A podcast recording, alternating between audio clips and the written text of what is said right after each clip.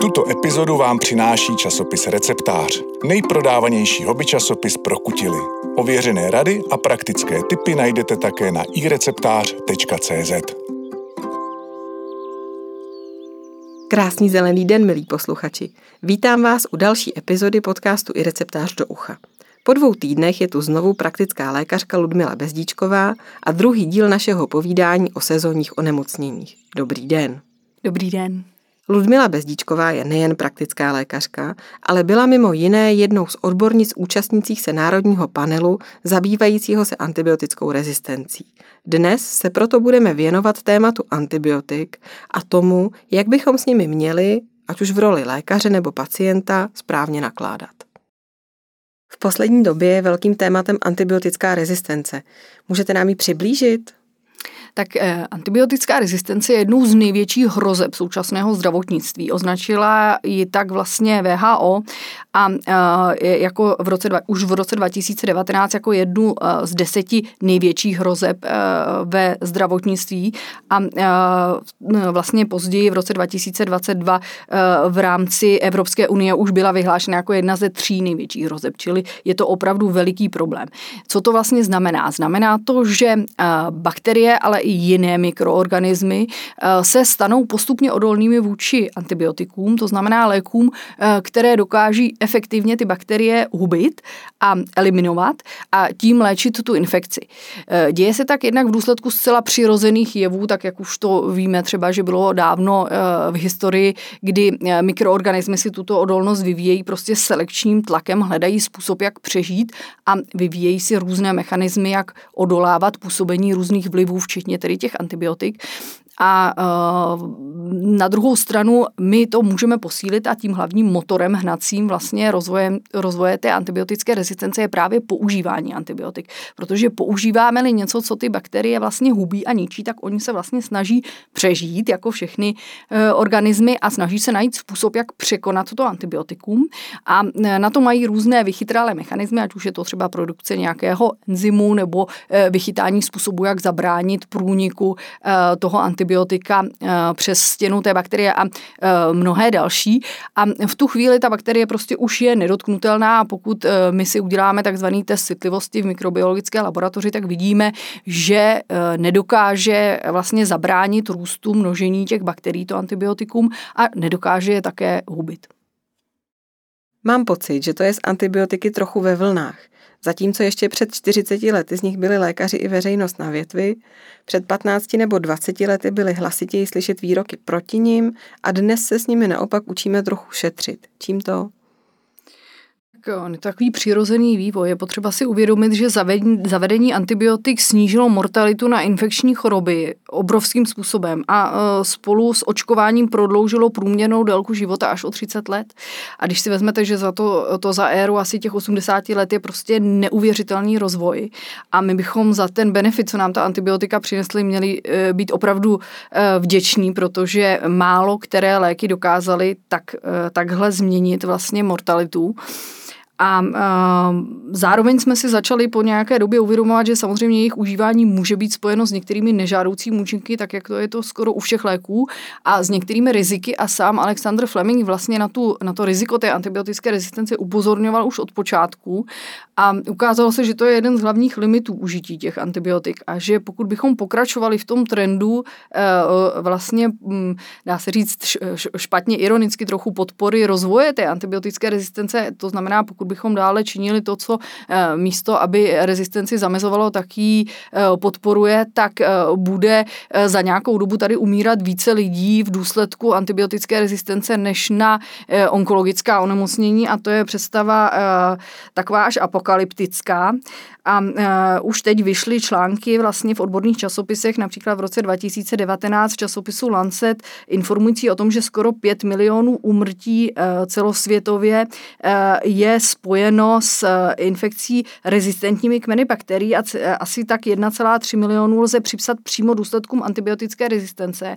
Jenom v Evropě uh, zemře v důsledku uh, antibiotické rezistence asi 35 tisíc lidí za rok, což je opravdu obrovský počet a uh, moc hezky to bylo vlastně vysvětleno v článku paní profesorky Žemličkové v teďka prosincovém čísle časopisu Vesmír, který moc doporučuji si přečíst všem, které by to téma více zajímalo. Takže je to tak jako ze vším. Uvědomili jsme si, že jak, jak velkým darem ta antibiotika byla, tak tak velkým rizikem mohou být a že potřebujeme s nimi zacházet nějak jinak. Co tedy podporuje tu rezistenci?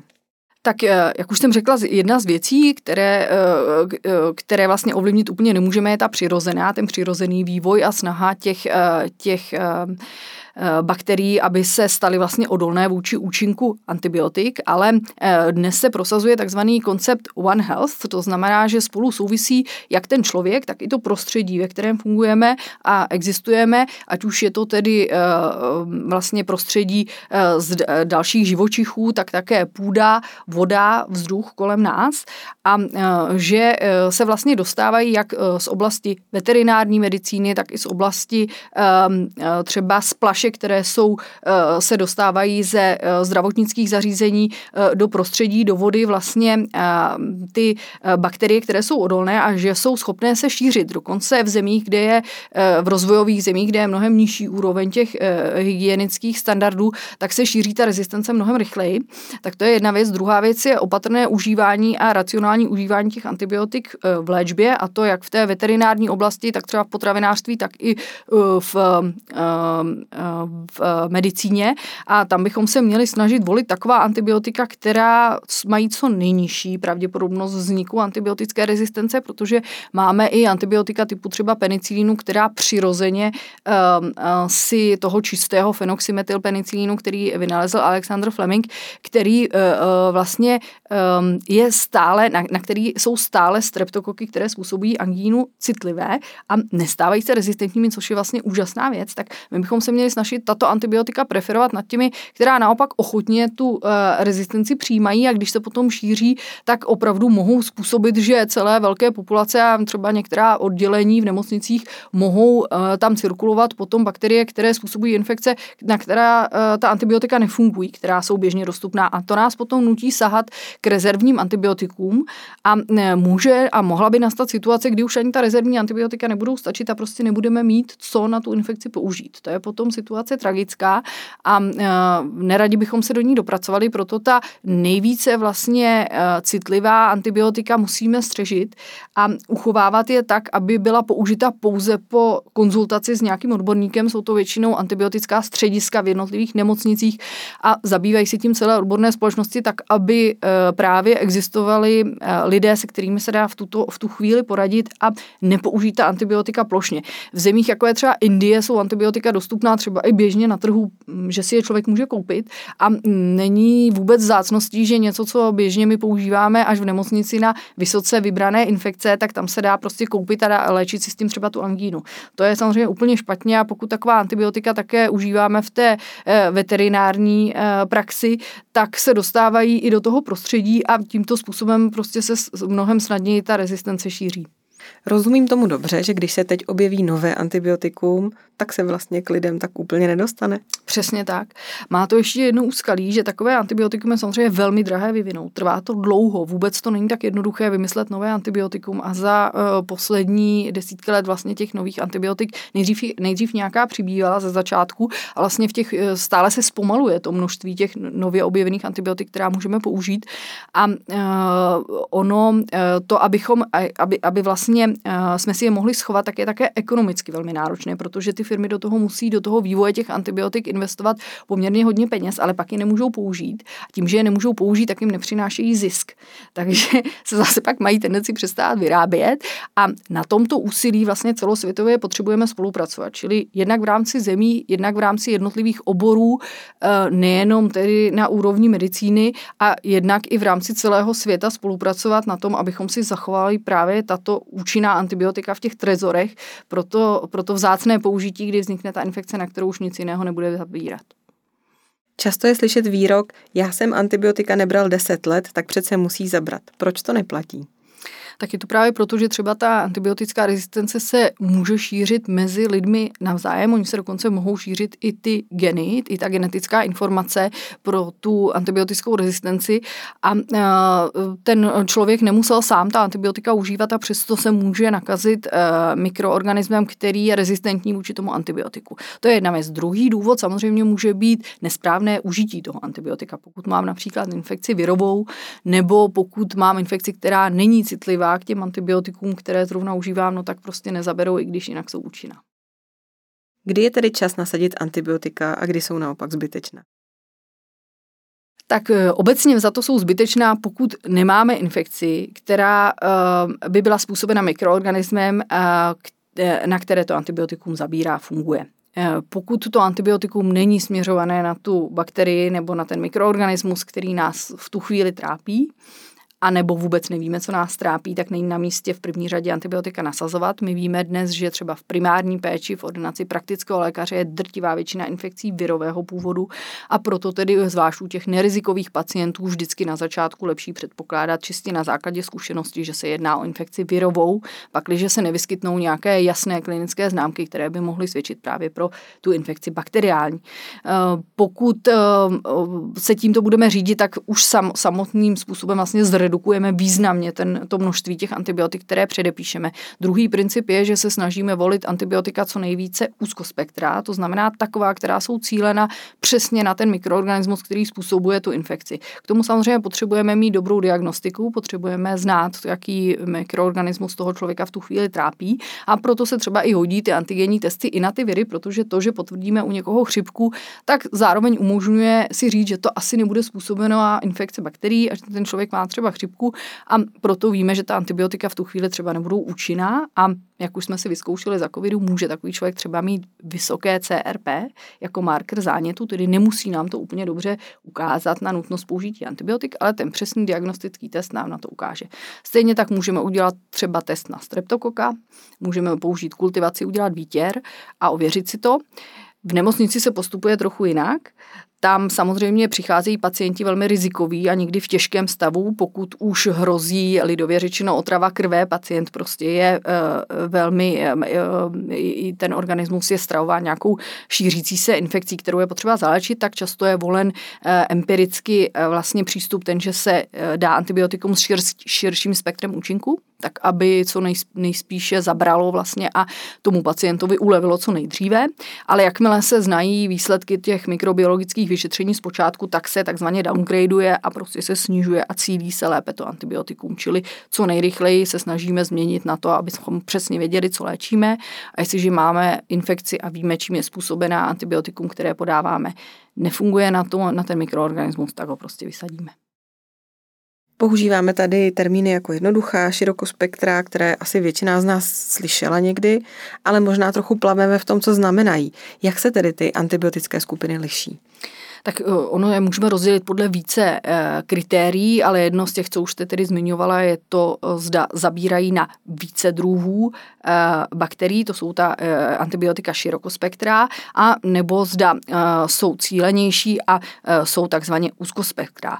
Nevýhoda těch širokospektrých antibiotik je ta, že samozřejmě hubí a působí i proti přirozené mikroflóře, to znamená třeba bakteriím, které žijí v našem střevě anebo v pochvě u žen a mohou způsobit některé některé nežádoucí účinky, ať už je to průjem nebo poševní mykóza. A e, výhodou ale je, že, e, jak už jsem říkala, třeba při tom přijetí pro tu otravu krve prostě fungují na co nejširší množství těch mikroorganismů a tudíž je větší pravděpodobnost, že zaberou. E, tato antibiotika bohužel velmi často mají rychlý rozvoj té antibiotické rezistence těch bakterií vlastně a ty bakterie se vyvíjejí tak, že se stanou vůči odolnými a musíme potom použít antibiotika jiná. Proto zvlášť v té primární péči se snažíme volit právě ta co nejvíce úzkospektrá hnedka od začátku, pokud můžeme, a řídit se nějakými doporučenými postupy, které by to vlastně usměrnily. Druhé kritérium, podle kterých můžeme antibiotika dělit, je podle mechanismu účinku. Většinou se rozdělují na skupinu antibiotik, která uh, uhubí ty bakterie, způsobují jejich vlastně smrt, a uh, uh, antibiotika, která omezují jejich množení, čili nějakým způsobem zasahují do jejich metabolismu a ty bakterie potom pomaleji rostou, pomaleji se množí a také to vede k tomu vlastně, že zvítězí ten imunitní systém a dokáže se jich zbavit dříve. Některá mohou vlastně být kombinací eh, obou těchto faktorů.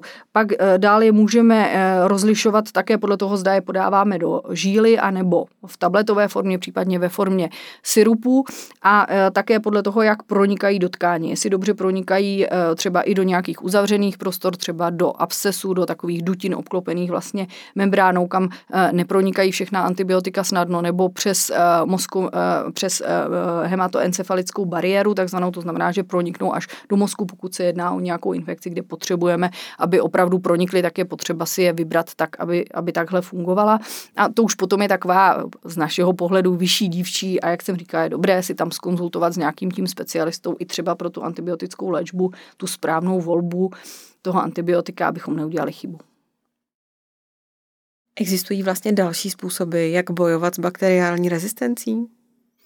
Tak kromě toho šetrného užívání, vlastně to, co můžeme udělat my jako lékaři, ale i třeba pacienti méně tlačit na, tu, na to podávání těch antibiotik, tak samozřejmě ovlivňování toho životního prostředí. To znamená e, omezení nebo šetrné užívání antibiotik e, ve e, veterinárním, při veterinárním použití, e, také při e, vlastně e, celkově různých intervencích v oblasti životního prostředí. E, další věcí je sanitace nebo dohled nad hygienickými opatřeními eh, v různých zařízeních, především tedy nemocnicích, kde se snadno z těch odpadních vod dostane, dostanou ta antibiotika do eh, půdy a eh, také dodržování určitých hygienických opatření v těch zdravotnických zařízení, dbaní na to, aby ten personál byl důsledně proškolený, nejenom si tedy myl ruce, aby tam, kde se vyskytne nějaká ta rezistentní bakterie, aby vlastně byli ti pacienti odděleni, aby ten personál dodržoval nějaké specifické pokyny. Tak další věcí, které můžeme udělat, je vlastně e, omezit vůbec, aby ty infekce vznikaly, aby se šířily. To znamená už to dodržování těch preventivních opatření, ať už jsou to třeba ty roušky v té době těch šíření těch infekcí, omezení toho kontaktu, pokud máme opravdu nějakou epidemii, e, tak i třeba to očkování, který můžeme prostě zabránit šíření infekcí, protože ona i taková chřipková epidemie zvýší potom výskyt e, bakteriálních infekcí, které mohou na ní nasednout a šíří se rychle mezi, mezi nemocnými lidmi. A e, také dobrá dostupnost diagnostických metod, tak abychom věděli, co vlastně léčíme, protože to nám umožňuje právě užít úzkospektrá antibiotika, případně u virových infekcí potvrzených nepoužít vůbec antibiotika. A e, v neposlední řadě také nějaká regulace nebo opatření při tom cestování, protože migrací se extrémně urychlilo vlastně šíření infekcí i tedy těch, e, těch genů nebo té informace o bakteriální vlastně rezistenci. Co říct pacientovi nebo i třeba někomu blízkému, kdo antibiotika zkrátka vyžaduje a přitom není vůbec důvod, aby je bral? Já si vždycky s lidmi promluvím a zeptám se, co si přejí a jaký mají svůj výklad té nemoci, protože člověk je sám sobě většinou nejlepším lékařem a dokáže to dobře popsat a ve většině těchto případů za tou, eh, za tou potřebou těch antibiotik je eh, skrytá úzkost a strach z toho, že eh, budou ti lidé více nemocní, že se jim nedostane pomoci, že nebudou soběstační, že se ten stav zhorší. Někdy je to vázáno na nějakou předchozí zkušenost, kdy třeba dostali antibiotika a zlepšili se, ono se někdy těžko vysvětluje, že že třeba při chřipce někdo dostal antibiotika a potom se vyléčil, ale z hlediska vědeckého, no on by se třeba vyléčil i tak za ten týden, i bez těch antibiotik, ale my jsme tu alternativní hypotézu ne- neotestovali v tu chvíli a ten pacient to neví a on si odnesl tu informaci a byl posílen pozitivně tím, že se ten stav zlepšil právě pod podání těch antibiotik. Takže tohle je potřeba zase určitou výchovou těch pacientů nebo takovým opakováním vlastně zažitím těch jiných stereotypů vyzkoušet a zažít to bezpečné prostředí.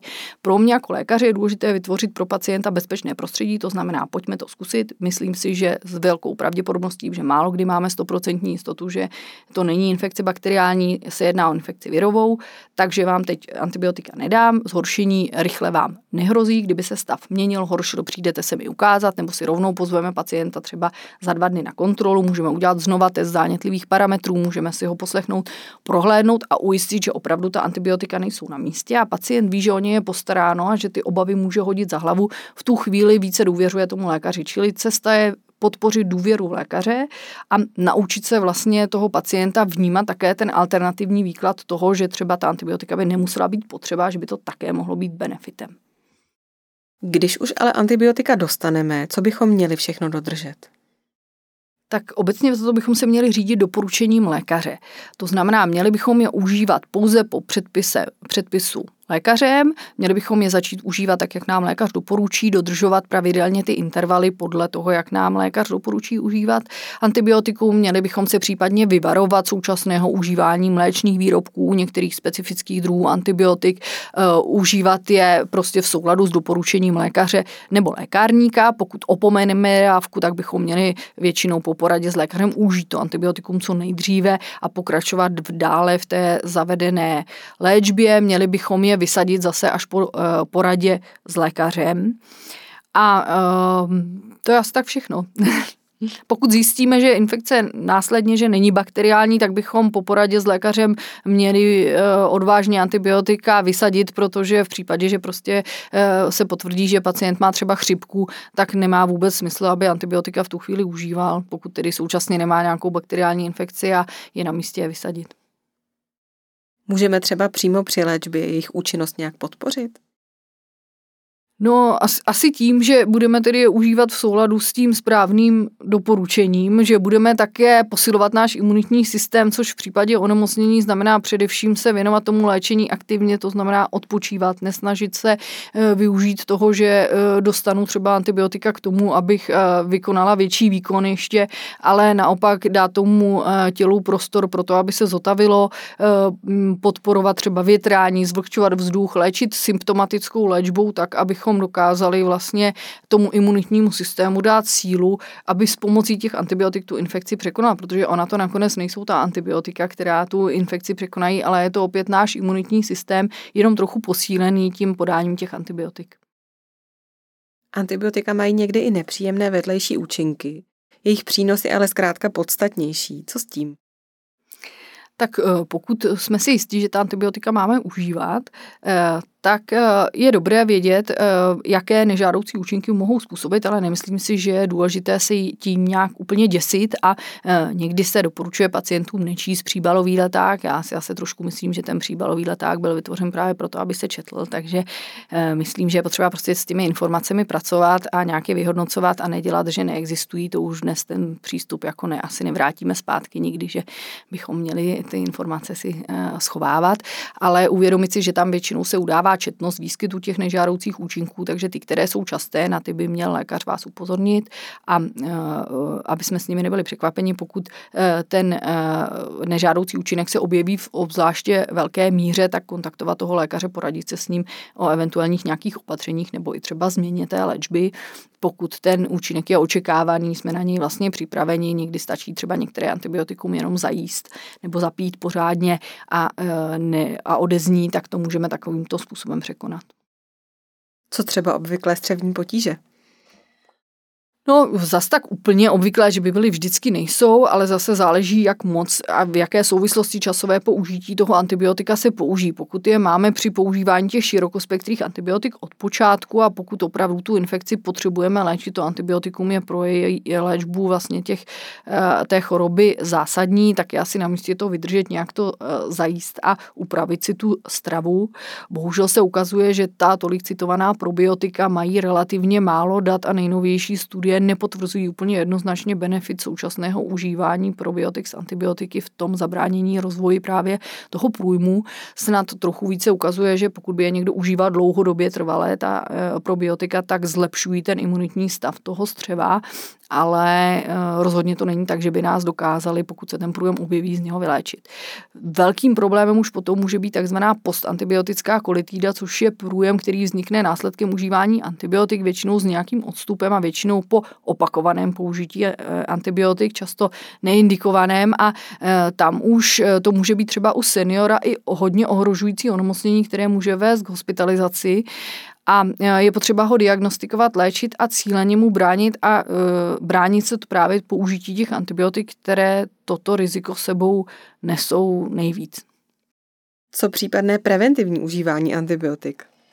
Tak v podstatě platí, že by se preventivně antibiotika užívat neměla až na úplně výjimečné situace, ať už je to nějaká antibiotická clona při operaci třeba, kdy se zasahuje do nějaké tkáně, kde hrozí opravdu otevření nějaké dutiny s, s obsahem, s předpokládaným obsahem patogenů, anebo eh, u o velmi imunosuprimovaného pacienta třeba po transplantaci kostní dřeně, ale to jsou eh, výjimečné situace, ale u většiny lidí by antibiotika neměla být preventivně užívána. Často se bohužel setkáváme s tím, že třeba na bolest zubů si lidé nasadí antibiotika, které mají doma schvané, protože není dostupný zubař. Samozřejmě takový zub s zánětem je prostě potřeba ošetřit primárně stomatologicky a to antibiotikum to sice tak jako ošolichá trochu něco, ale ono to nevyřeší ten problém a jenom tím právě zavdáváme eh, mm, půdu nebo eh, prostředí pro vznik těch nežádoucích účinků a té antibiotické rezistence. Takže tady bych varovala před tím, že prostě není to cesta.